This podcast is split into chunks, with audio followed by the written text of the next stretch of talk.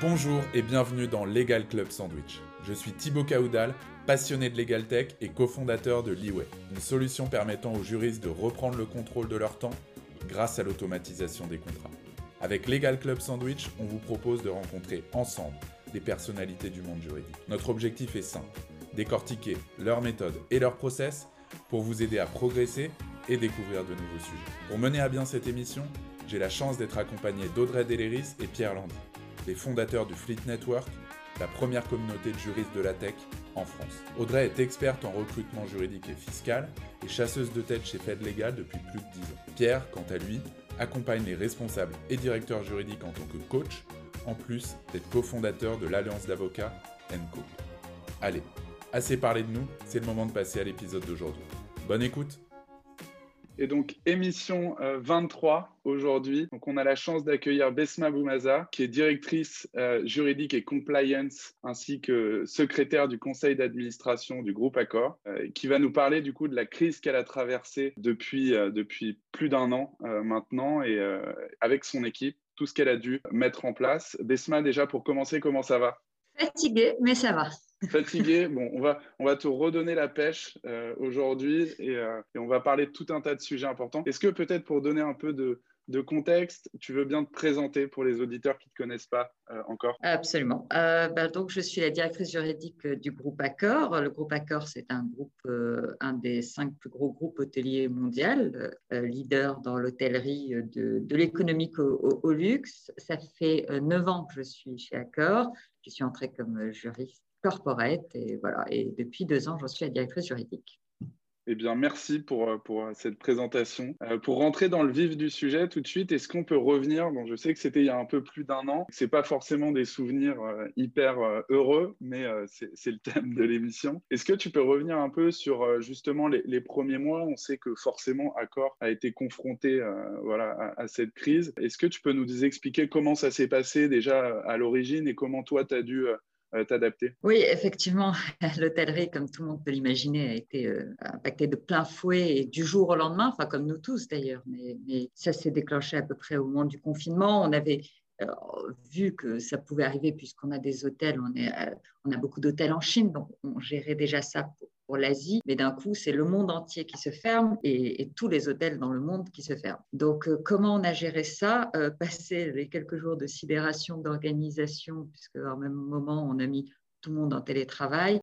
On a dû rapidement se mettre euh, au travail vraiment, puisqu'il a fallu gérer euh, à la fois euh, les clients qui devaient annuler leur revenus dans, nos hôtels, les propriétaires des hôtels à qui on, a dit bah, il faut fermer l'hôtel, et puis, et puis nos fournisseurs à qui on a dit bah, il faut plus fournir. Pour ce qui est de l'équipe juridique, assez rapidement, il a fallu gérer ce, flux de travail, et, ce qui a été très important, ça a été de travailler ensemble on se parlait très souvent. Euh, Direction juridique de l'accord, c'est une centaine de juristes dans le monde entier, euh, avec une organisation assez régionalisée, mais d'un coup, euh, voilà, toutes les semaines, on se réunissait pour, pour gérer ça et pour, pour s'entraider.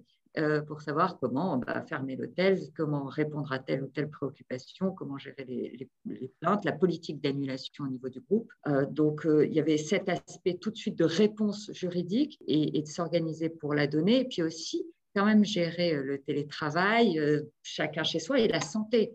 Euh, si on se remet dans le contexte, on, a toujours cette préoccupation de santé. Et donc, ce qui a été décisif pour moi et ce qui nous a permis, je crois, de tenir ces premiers mois, ça a été vraiment de, se réunir, de se parler, alors virtuellement comme tout le monde, mais de se parler une fois par semaine sur des formats courts 30 euh, minutes juste pour prendre des nouvelles, pour euh, voir, euh, garder le contact, s'assurer que tout le monde va bien, que personne ne, perd pied, et puis plus régulièrement sur des formats plus longs pour se coordonner la réponse juridique. Dis-moi, euh, Besma, ah, ah, pardon, ah, je suis le premier, je suis Dis-moi, Besma, est-ce que ça s'est passé comme un tsunami? C'est-à-dire, on se souvient tous euh, ce, week-end de folie, c'est le, vendredi, les restaurants, et puis euh, quelques jours plus tard, le confinement. Tu vois, ça s'est joué sur 3-4 jours. Hein. J'ai plus la date en tête, mais je sais qu'avec Audrey, on, avait fait, on avait fait un rendez-vous du Fit Network, mais genre deux jours avant que ça commence, donc on était 60, c'était la fête.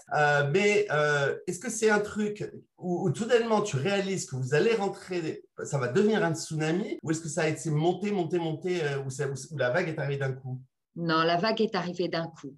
En réalité, on a vu la vague arriver un petit peu via la Chine et l'Asie, mais en réalité, tout s'est accéléré en une semaine. En fait, en une semaine, ça s'est accéléré et les deux semaines suivantes, euh, on fermait tout. Donc, euh, non, ça a été réellement une vague. Et si on prend un exemple, l'annulation, ben, l'annulation, c'était du jour au lendemain, les, ce qu'on appelle les guests annulaient leur venue, ne pouvaient plus voyager, ne pouvaient plus rien faire et n'allaient pas dans nos hôtels. Et donc, d'un coup, il a fallu se coordonner, se dire quelle est la réponse qu'on donne tout le monde connaît le la problématique, on rembourse, on rembourse pas. Euh, euh, ce sont des sujets euh, bêtes, mais, mais c'est ça qu'on doit gérer. Donc non, c'est venu d'un coup.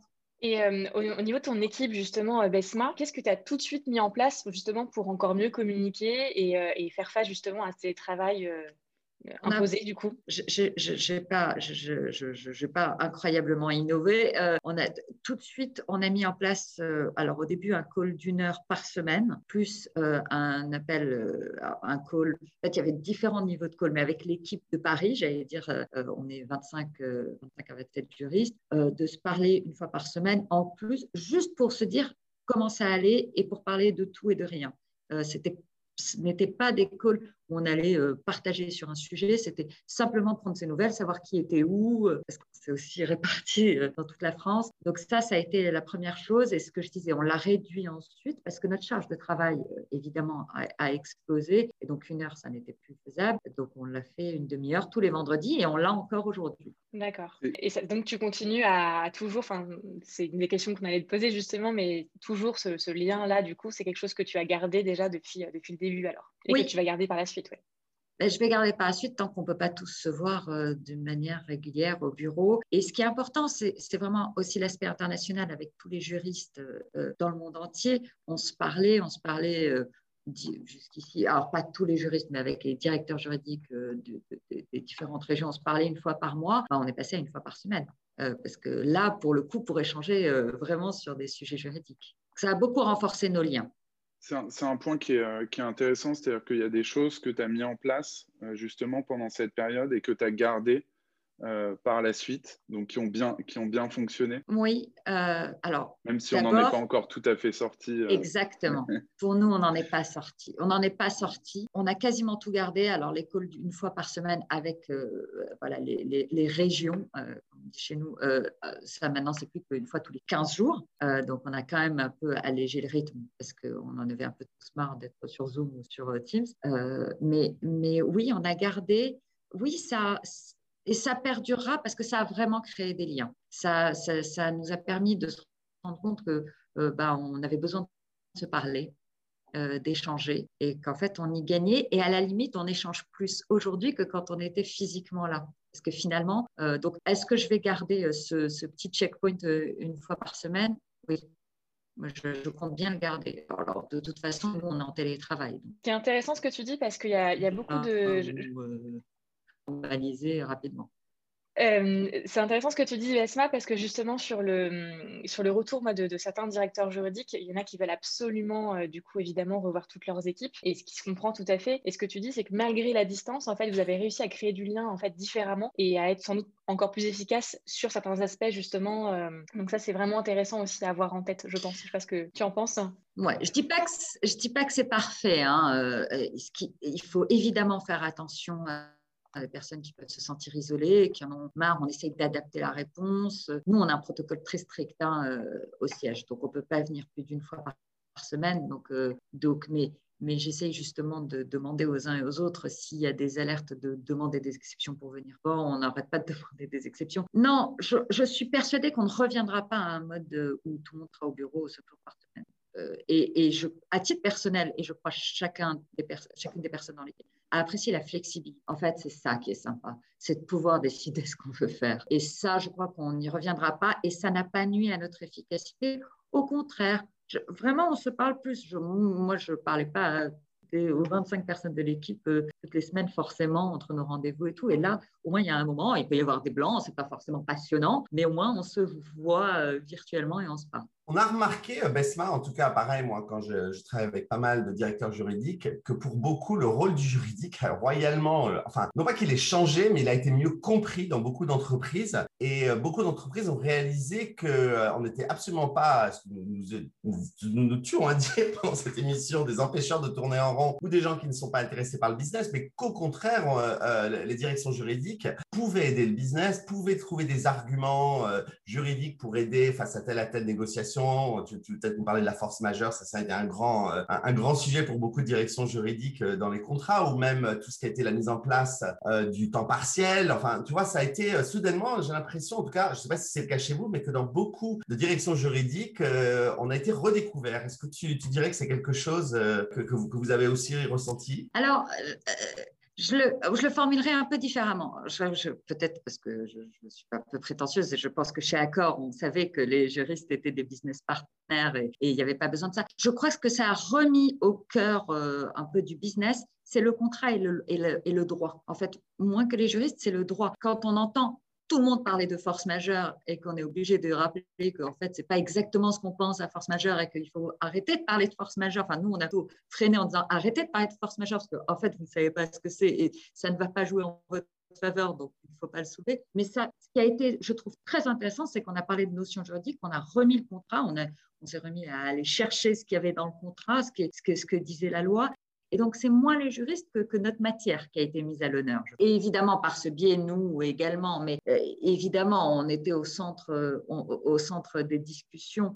Mais ce qui est intéressant, c'est quand le droit va ailleurs, voilà, se, se propage. C'est ça que je trouve, moi, intéressant pour notre rôle et pour l'entreprise en général. Et au-delà de... Vas-y Pierre, je t'en prie.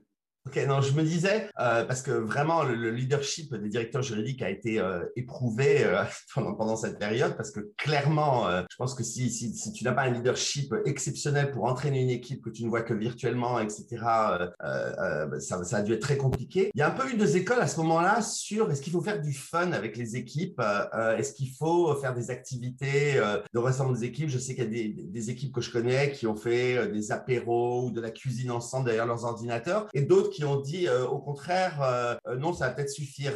Qu'est-ce que tu en penses, toi, Besma? On s'est posé la question, je me suis posé la question. ça n'avait pas commencé comme du fun, c'était vraiment pour prendre voilà, des nouvelles, échanger. Il y avait aussi beaucoup d'informations. ma ligne de conduite, ça a été surtout d'être très transparente. Les nouvelles n'étaient pas bonnes hein, et, on va se le dire, à un moment, la question qui pouvait se poser, c'est va-t-on survivre? Enfin, quand on, a une activité qui, d'accord, a perdu 2 milliards hein, en 2020, enfin, on est. Euh, alors, il faut partager.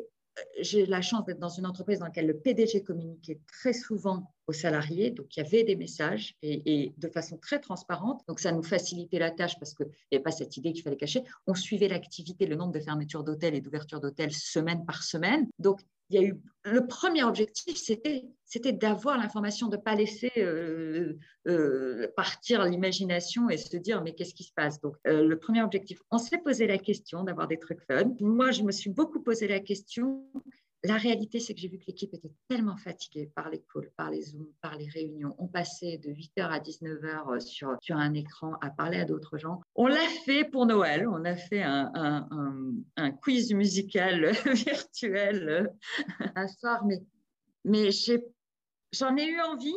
On essayait un petit peu, mais durant nos calls hebdomadaires. Mais la réalité, c'est que je trouvais que c'était du temps qui pouvait être gagné euh, avec personne et moi la première avec notre famille euh, ou à se reposer plutôt que de prendre des extra hours pour s'amuser dans un écran avec l'équipe. Vas-y, je t'en prie, Audrey. On va y arriver aujourd'hui. On a plein de questions pour toi, Vesma. Euh, et, toi, justement, ça, correspond aussi à ce que disait euh, Pierre pour rebondir. En tant que manager et leader, qu'est-ce que tu, ça a changé pour toi en tant que directrice juridique et manager de l'équipe? Est-ce qu'il y a des, choses que tu appréhendes un peu différemment maintenant, après, après cette année passée euh, d'abord, le lire. En fait, on n'est rien sans l'équipe.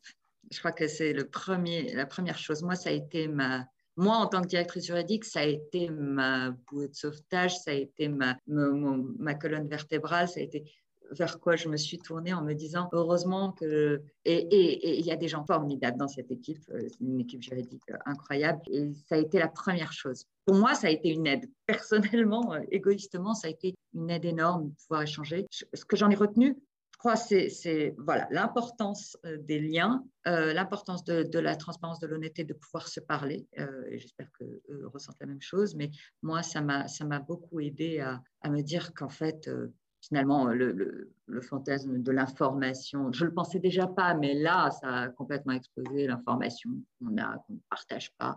Quand on est en crise, en fait, tout ça, tout ça est très dérisoire et on partage et on partage le plus possible et on est honnête et on dit ce qu'on pense et ce qu'on ressent. Ça ne sert à rien de faire semblant de dire tout va bien quand on a un coup de mou, qu'on est fatigué et qu'en fait, euh, voilà, on se dit, oh, eh ben, il faut le dire parce qu'en plus, euh, d'autres gens vont nous, vont nous remonter le morale. Enfin, on est ensemble. Il n'y a, pas, a pas une personne plus 20. On est tous ensemble sur un et puis, il ne faut pas oublier qu'au premier confinement, quand même, enfin, euh, moi, je n'ai pas d'enfant, je n'ai qu'un Golden Retriever, mais déjà, c'était compliqué à gérer. Mais, euh, mais vous, en fait, les collaborateurs avaient des enfants, tout le monde était à la maison, soudainement, tout le monde se retrouvait sur la table de la cuisine. Enfin, c'est vrai que ces deux premiers mois, heureusement qu'on a une proportion à, oublier rapidement, mais ça, ça, ça vraiment, je pense à tous les directeurs juridiques, ça, a vraiment dû compliquer votre tâche euh, d'arriver à tout gérer. Et d'ailleurs, on a eu une question, de, enfin Nelly a fait un commentaire que je trouve intéressant. Elle a dit pendant cette période, ça a été l'occasion d'accélérer la digitalisation de, la direction juridique, ce qui du coup peut-être aurait pu prendre plus de temps. Et, euh, du coup, euh, voilà, c'est quelque chose qui a été accéléré. Est-ce que tu dirais que vous aussi, c'est quelque chose, tu, tu as vu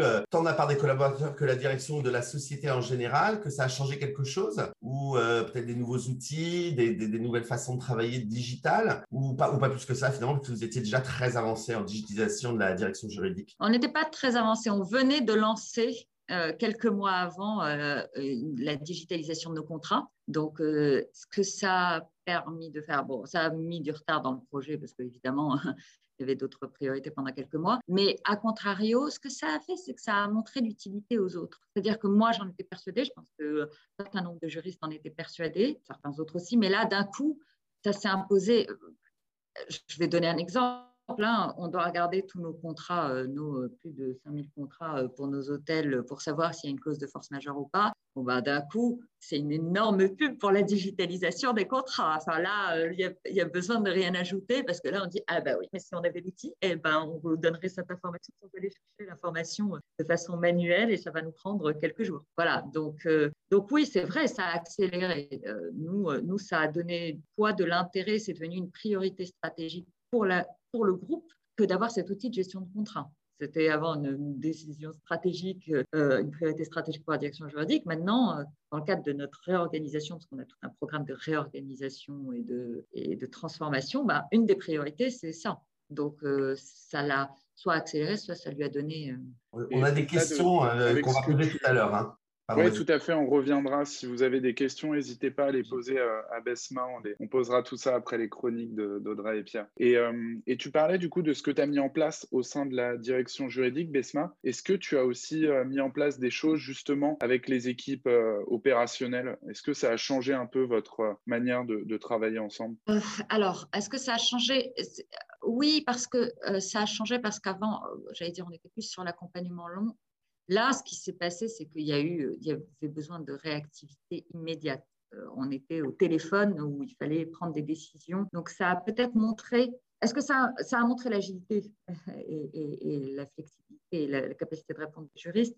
Est-ce que ça a changé profondément non, en visibilité probablement, en visibilité sur l'étendue des sujets et la capacité à nous interroger sur beaucoup de choses auxquelles on n'aurait pas pensé. Est-ce que ça a profondément changé notre façon de travailler? Euh, Je ne ah, le vois pas encore. C'est trop difficile de, faire des, leçons pour l'avenir. On est encore euh, en, partie, en grande partie quand même dans la crise. Il y a Nelly qui souligne justement que euh, travailler en mode plus agile aussi, ça a été sur tous les projets, avec des timelines plus courtes. Ce n'est plus l'avatar des, euh, des dev euh, operators du coup, donc euh, c'est ça, ça, corrobore ce que tu dis justement. C'est ça. Et comment justement tu gères une masse de sujets comme ça qui te tombent sur le nez du jour au lendemain? Parce que j'imagine que du coup, il y a plein de, déjà c'est des nouveaux sujets, en plus il y en a beaucoup en même temps. comment toi, tu as géré ça? Bah, D'abord, je n'ai pas géré toute seule, hein. on, est, on est plusieurs, on a géré ça ensemble, on s'est réparti les sujets. On a appelé des avocats quand euh, il y avait besoin. On a essayé aussi de, de, bah, c'est toujours la même chose. On priorise, on priorise, je n'ai jamais su comment on le disait en français, mais euh, on fait des priorités, on répond à l'urgence. Et en réalité, je dis ça, mais si je me remets dans le contexte, il n'y a plus de priorité, il n'y a que d'urgence. Mais bah, on répond, on, cherche la réponse, on se parle. D'où l'intérêt de se parler. On se consulte, on se parle, on se parle entre nous, on se réunit, on se dit, bah voilà, arrive la politique de, je vais prendre encore cet exemple, mais la politique d'annulation, elle doit être globale, elle doit être mondiale. Booking ne fait pas la même. Voilà, il y a des réglementations différentes, bah, on fait des choix c'est aussi une autre, peut-être que ce qui, a, ce qui est intéressant, c'est, peut-être probablement pour les juristes plus, plus juniors que, nous, c'est aussi euh, la capacité à analyser le risque de façon très rapide. Quel risque on prend? Quand on a une, des réglementations qui vont dire différemment, à un moment, on va se dire, bah, en fait, en fait, on, gérera la réglementation plus tard. Là, on, on, va répondre à la question. Ça, j'ai trouvé ça passionnant. On sait le faire quand on a un peu d'expérience, mais je pense que ça s'est généralisé où il faut immédiatement euh, évaluer le risque et, prendre, et prendre une décision. Et ça peut-être que ça l'a montré au business. C'est peut-être ça aussi une des leçons. Et dis-moi, Besma, en termes de, communication, tu parlais des gens entre l'équipe, les avocats, etc. Nous, ce qu'on a pu voir avec euh, Audrey euh, lorsque euh, on animait le Fleet Network, donc tous ces juristes de, la tech des startups, hein, qui avaient une chaîne Slack, qui n'arrêtaient pas d'échanger sur les problématiques communes qu'ils avaient les uns et les autres. Est-ce que, dans, est-ce que tu as vu aussi cette, nous, on l'a vu vraiment sur un, sur un, enfin, cet échange entre les directeurs juridiques de la tech. On a vu ça vraiment. On était aux premières loges avec Audrey pour le à quel point tout le monde cédait. Est-ce que tu dirais que dans d'autres organisations, je sais pas, la FGE, le Cercle Montesquieu, ou tout simplement tes camarades du 440, euh, est-ce qu'il y a eu comme ça aussi des, échanges entre directeurs juridiques en disant, euh, OK, comment vous faites, vous? Qu'est-ce que vous avez décidé un petit peu? Est-ce qu'il y a eu cette, euh, fraternité des directeurs juridiques? Oui. Bah, oui, il y a eu la FEP, il y a eu un peu la FGE et il y a eu le réseau. Et il y a le réseau, on, se connaît. Moi, je sais que sur le sujet corporate, il y a une mailing list. Euh, bon, bah, on s'est échangé, on s'est appelé.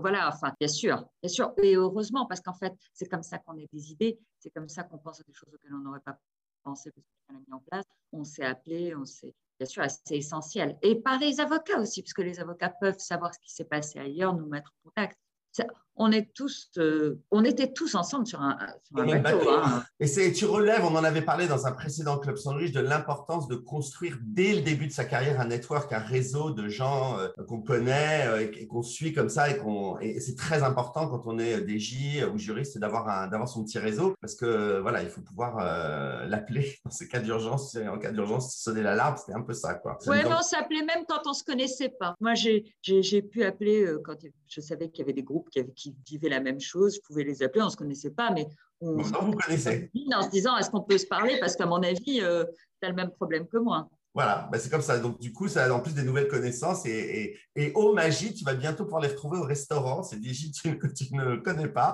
euh, en terrasse. Ça va être super. Thibaut? Absolument. Merci, merci Besma. C'était hyper intéressant de, de, revenir sur tout ça. Euh, c'est vrai qu'on a plutôt envie de regarder euh, vers les, les, mois qui arrivent que, que, que, cette période. Mais c'était super de ta part de revenir sur ça, ce que tu as traversé avec ton équipe. On a bien compris.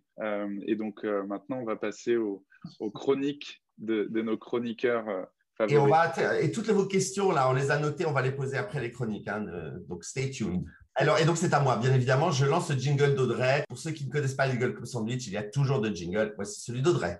Get the fever.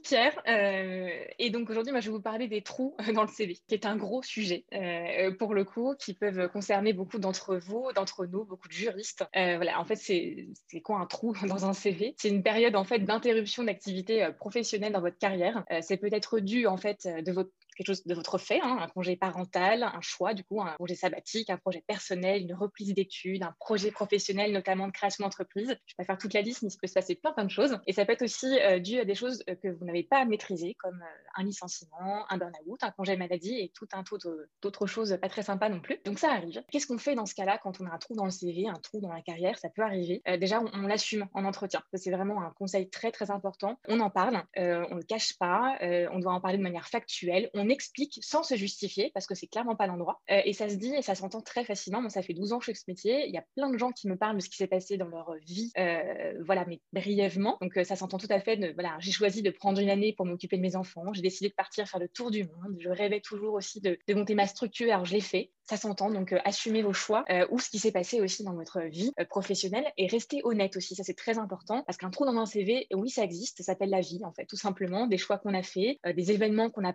au contraire pas choisi. Donc dites-le avec honnêteté, c'est vraiment la clé. Exemple aussi sur les dates, par exemple. Soyez honnête. Là, je vous donne quelque chose très précise que je vois très souvent pour le coup. C'est-à-dire juste, euh, par exemple, 2019 avec une, expérience en face. Sauf que ça ne veut absolument rien dire. Vous avez pu y rester euh, deux semaines ou un an. C'est quand même pas tout à fait la même chose. Euh, donc, mettez entre parenthèses la durée d'une expérience, par exemple. Voilà, soyez toujours honnête par rapport à ce que vous dites sur un CV et en entretien.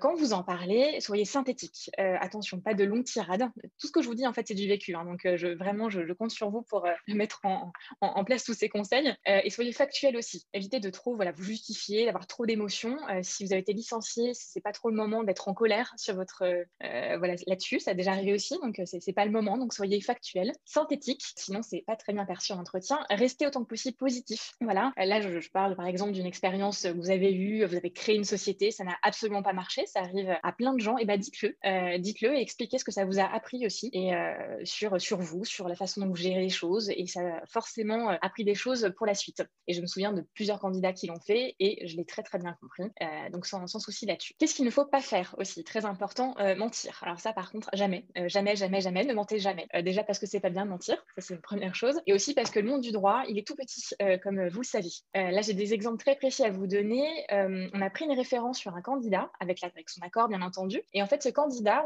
on, l'a pris durant la référence, en fait avait rajouté un deuxième CDD dans cette même structure. sauf qu'en fait il est resté qu'une seule fois. Mais comme il y a eu un trou dans son CV, il s'est dit trois ans plus tard, je vais mettre que je suis restée en CDD, sauf que personne ne se souvenait de lui. Euh, donc c'est quand même dommage. Et autre exemple aussi, un candidat avocat nous avait, euh, oublié de nous dire en fait qu'il était parti de son cabinet d'avocat depuis à peu près un an et demi. Euh, donc c'est quand même dommage de mentir là-dessus. Vaut mieux être, être honnête et expliquer les choses. Et pareil aussi sur le vraiment votre titre ou la qualité de votre contrat. si vous étiez en CDD, en stage, pardon, ne mettez pas CDD. Vous rester honnête en entretien, en, sur le CV également. N'essayez pas de contourner le sujet, ça c'est aussi très très important. Que de toute façon, s'il y a un trou dans votre CV, euh, on va vous poser la question, c'est évident. Donc euh, autant euh, être le premier ou la première à en parler. Et comme le disait Rosemary Marcio, du coup, qui est la coach, qui était notre invitée dans la précédente émission, elle parle de mettre le poisson sur la table. Moi, je trouve que c'est aussi une bonne expression sur le trou dans le CV, c'est-à-dire vous avez un trou dans le CV, et ben soyez le premier à aborder le sujet et expliquer les choses tout de suite. Enfin, ce qu'il ne faut pas faire aussi, c'est se justifier. Voilà, c'est clairement pas l'endroit et, on n'est pas là pour juger de vos choix ou de ce qui s'est passé on est juste là pour comprendre en fait l'évolution de votre carrière et votre parcours. Voilà. Donc ça c'est vraiment un, important et surtout éviter euh, voilà d'être euh, voilà dans, trop dans l'émotion. Moi j'ai déjà eu des personnes qui ont pleuré en entretien. Euh, on est dans l'humain, c'est vrai. Il y a des choses pas faciles qui sont arrivées. Voilà, mais on reste quand même dans un environnement professionnel, donc essayez autant que possible de rester là-dessus. Donc pour conclure, quand on a un trou dans son CV, soyez vraiment honnête, positif, factuel, assumez vos choix, expliquez aussi ces interruptions dans votre parcours, même celles que vous n'avez pas choisies. j'ai une citation, une fois n'est pas coutume, j'ai longuement cherché cette citation. J'en ai trouvé une qui, euh, qui parle de transparence, justement. Donc, c'est par transparence que l'on découvre des éléments de sa propre vie et que l'on apprend sur soi. C'est une citation euh, de Wajdi Mouad, qui est écrivain et metteur en scène libano-canadien je vous la mettrai dans le chat. Et je trouve qu'elle est vraiment importante, cette citation, parce que quand c'est possible, montrer en quoi tous ces trous dans votre CV, en fait, on, vous ont appris des choses et vous avez ressorti quelque chose d'intéressant et important. Donc, euh, essayez de mettre ça en avant. Et en plus de ça, la transparence, elle vous rend plus crédible encore et inspire confiance. Euh, c'est vraiment une recruteuse qui vous le dit, donc euh, croyez-moi. À toi, Pierre. Merci, Audrey. On enchaîne. We do.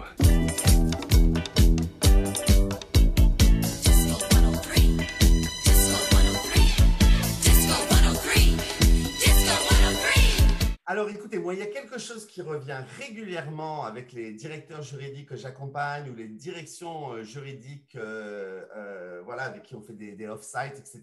C'est la question des KPIs, les Key Performance Indicators, et, quelle est leur utilité et comment, comment en faire? C'est vrai que la première réaction d'un juriste quand on lui demande d'avoir des KPIs comme le, commercial ou le BizDev, c'est enfin, pourquoi quoi, qu'est-ce que je vais te dire, etc. Alors, je vais essayer de vous, bah voilà, vous en parler un petit peu. C'est vrai qu'on attend les directeurs juridiques de plus en plus sur ce sujet. Il y a de nouvelles exigences. Et, euh, et vous savez qu'on veut que ce soit des business partners, même j'appelle ça moi des trusted advisors, des conseillers de confiance auprès de, de leurs CEOs, et faire partie du comité de direction de l'entreprise, parce que évidemment, vous savez, c'est mon dada, un directeur juridique doit faire partie du comité de direction de l'entreprise et ne doit pas reporter au CFO, virgule. Ça, je le dis à chaque fois que je peux. Donc, quand on fait partie du comité de direction de, l'entreprise, eh bien, euh, on attend d'eux qu'ils soient aussi en mesure de contribuer à la croissance de l'entreprise et donc quelque part un petit peu de, bah, faire comprendre euh, leur valeur ajoutée. Alors, comment est-ce qu'on démontre sa plus-value quand on est un directeur juridique, quand on a une équipe juridique? Eh ben voilà, je vais essayer de vous donner quelques pistes sur ces fameux KPIs à mettre en œuvre. Alors d'abord, Qu'est-ce que c'est qu'un Key Performance Indicator? C'est vraiment démontrer sa valeur ajoutée au business. Alors, il n'y a pas d'indicateur magique hein, qui s'applique à toutes les directions juridiques.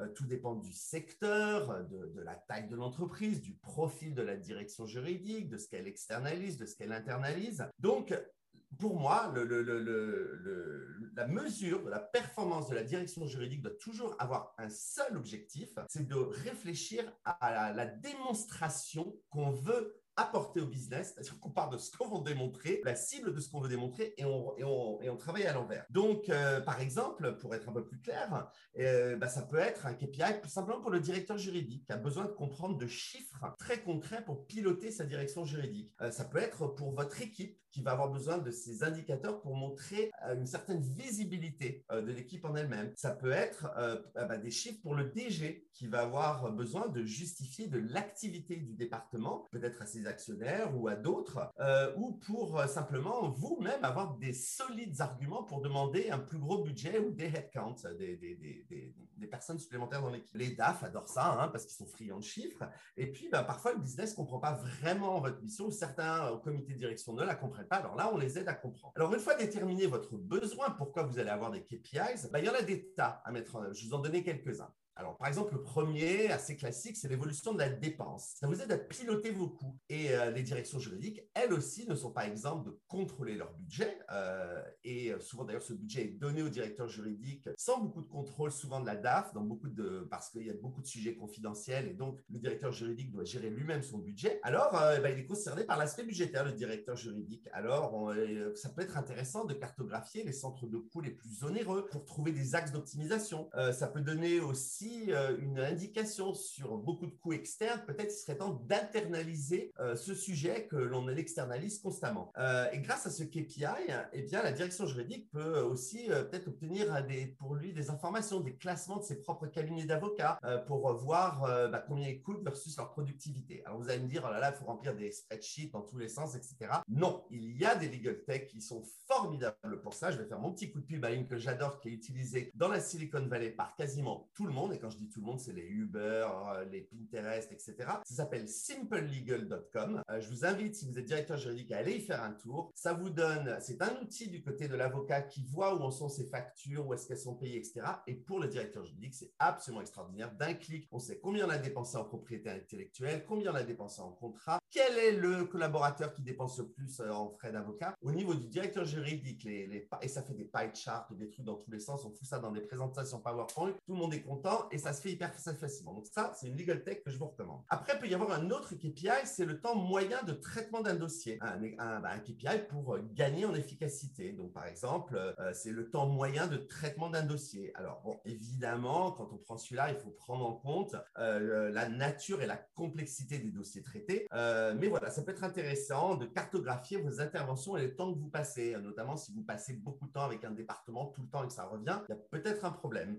et puis, vous pouvez aussi comme ça distinguer hyper rapidement euh, les sujets à super faible valeur ajoutée, type la revue des NDAs hein, euh, ou les, les contrats d'échange marchandises, espèce de cauchemar de tout juriste. Voilà, ça peut être intéressant de voir comme ça où est-ce qu'on peut peut-être optimiser les choses. Euh, un autre KPI, c'est donc le nombre de dossiers traités pour refléter votre productivité? Est-ce que c'est le nombre de dossiers traités avec les mêmes paramètres est en constante augmentation? Euh, Et donc, vous êtes-vous organisé face à cet accroissement? Faut-il du coup outsourcer certaines tâches? Ou au contraire, il est urgentissime d'avoir des, collaborateurs supplémentaires? Et donc, ça vous permet de vous donner des billes au moment de cette négociation budgétaire. Alors, si vous commencez à traiter un nombre croissant, tu vas rougir, Thibaut, tu vas m'empêcher de parler, mais je vais te faire de la pub. Pensez au legal tech, là encore. Il y en a de très nombreux sur le marché pour euh, notamment organiser les contrats, les classer. évidemment, il y a celle de notre ami Thibaut, getleeway.com. Euh, hein, on ne va quand même pas ne pas parler de toi. Et euh, voilà, et puis il y en a d'autres. je ne sais pas si Alex est là aujourd'hui, mais il y a par exemple Equify pour gérer votre actionnariat salarié, une autre super legal tech. Il y en a plein comme ça qui existent. Pensez à ça. les legal tech sont en train de changer la fonction juridique et il faut amener vos entreprises à comprendre d'investir dans ces legal tech qui vont vous permettre de vraiment travailler sur les choses intéressantes. Un quatrième euh, conseil, ça peut être le bilan annuel de l'activité juridique. Alors moi, je l'adore celui-là parce que ça permet, euh, sans montrer euh, qu'on fait sa propre promo, de faire sa promo. Et donc, généralement, bah, c'est un, un, super moyen de faire une présentation au CEO des événements majeurs sur lesquels on a travaillé, des axes, par exemple pour 2022, est-ce que le CEO est d'accord qu'on va travailler sur ça? On est à peu près sûr qu'il sera d'accord, mais l'intérêt, c'est qu'on se permet, sous couvert de montrer le bilan annuel de l'activité, de montrer tout ce que fait la direction juridique. Donc ça, c'est un conseil que je donne souvent aux, euh, DJ et, équipes juridiques que j'accompagne. Et euh, voilà, ça tient au courant de votre direction générale. Bon, vous avez compris, il y en a beaucoup, beaucoup, beaucoup des KPI. C'est pour ça que j'ai écrit un article dessus que je vous donne gracieusement en téléchargement sur le lien WeTransfer qui s'affiche dans un instant.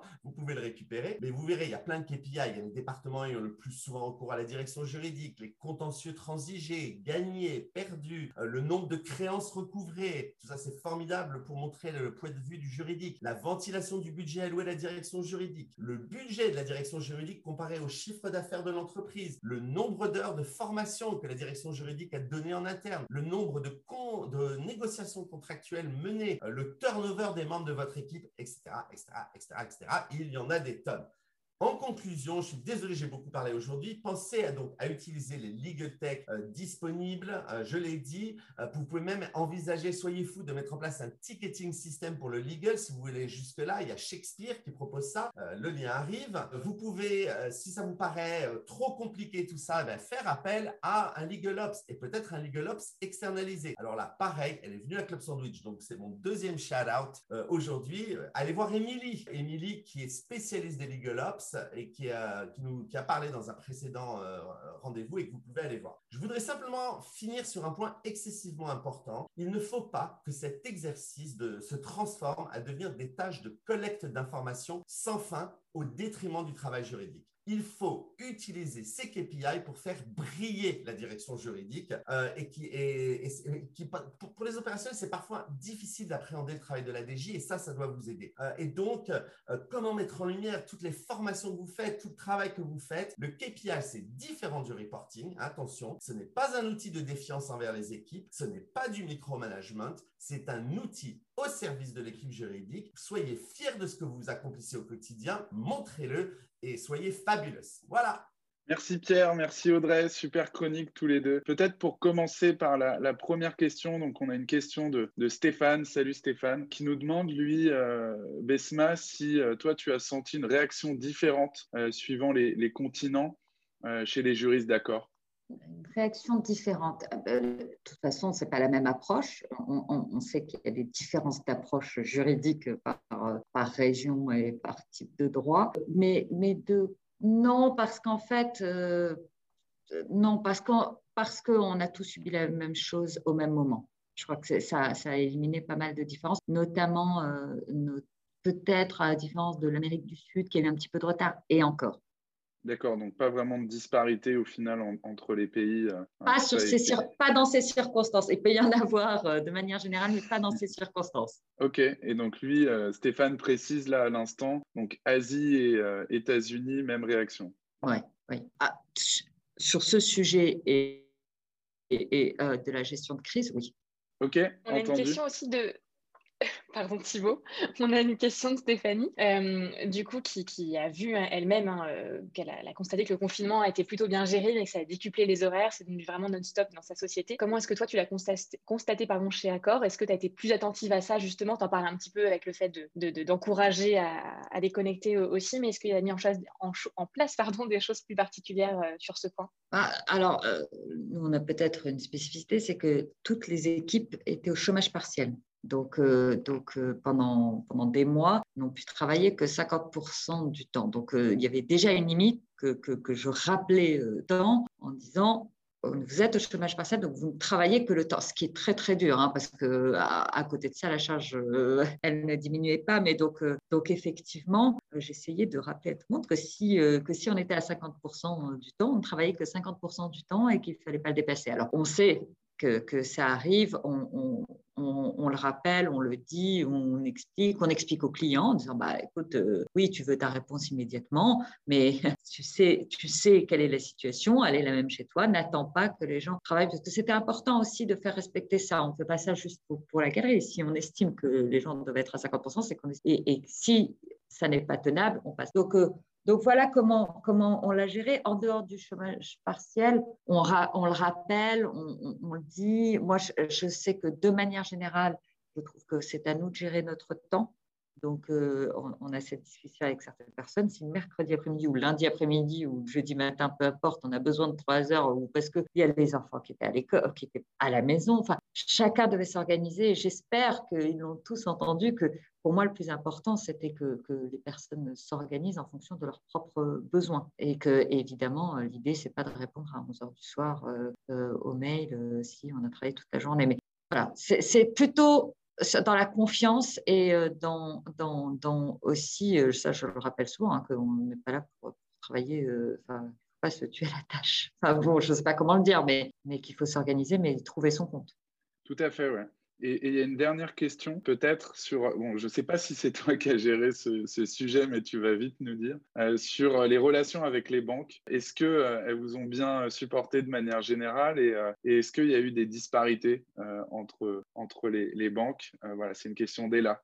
On a accord à, la chance d'avoir beaucoup de liquidités et n'a pas fait appel ni à un prêt garanti par l'État, ni à des mesures de soutien financement bancaire. On a mis en place, enfin, on a émis euh, des obligations convertibles, des choses comme ça. Et là, les banques, euh, mais c'est un instrument commercial et on a, eu, on a profité de bonnes conditions, mais on n'a pas eu à faire, nous, directement euh, aux banques pour le soutien de notre activité.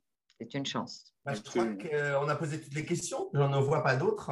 Exactement. Merci Besma pour, pour ton temps aujourd'hui et, et, ta disponibilité. C'est hyper cool de ta part. C'était super intéressant, euh, je pense, pour tout le monde ici d'aborder ces sujets avec toi et puis de, connaître un petit peu euh, ton point de vue. Donc, euh, merci pour ça. J'espère que ça t'a plu. Beaucoup et j'ai appris plein de choses. Merci, merci beaucoup. Merci Basma. Si l'épisode vous a plu et que vous voulez nous aider, pensez à aller mettre une note au podcast dans la section Notes et avis d'Apple Podcast. Partagez l'épisode autour de vous et suivez la page Legal Club Sandwich sur LinkedIn. À très vite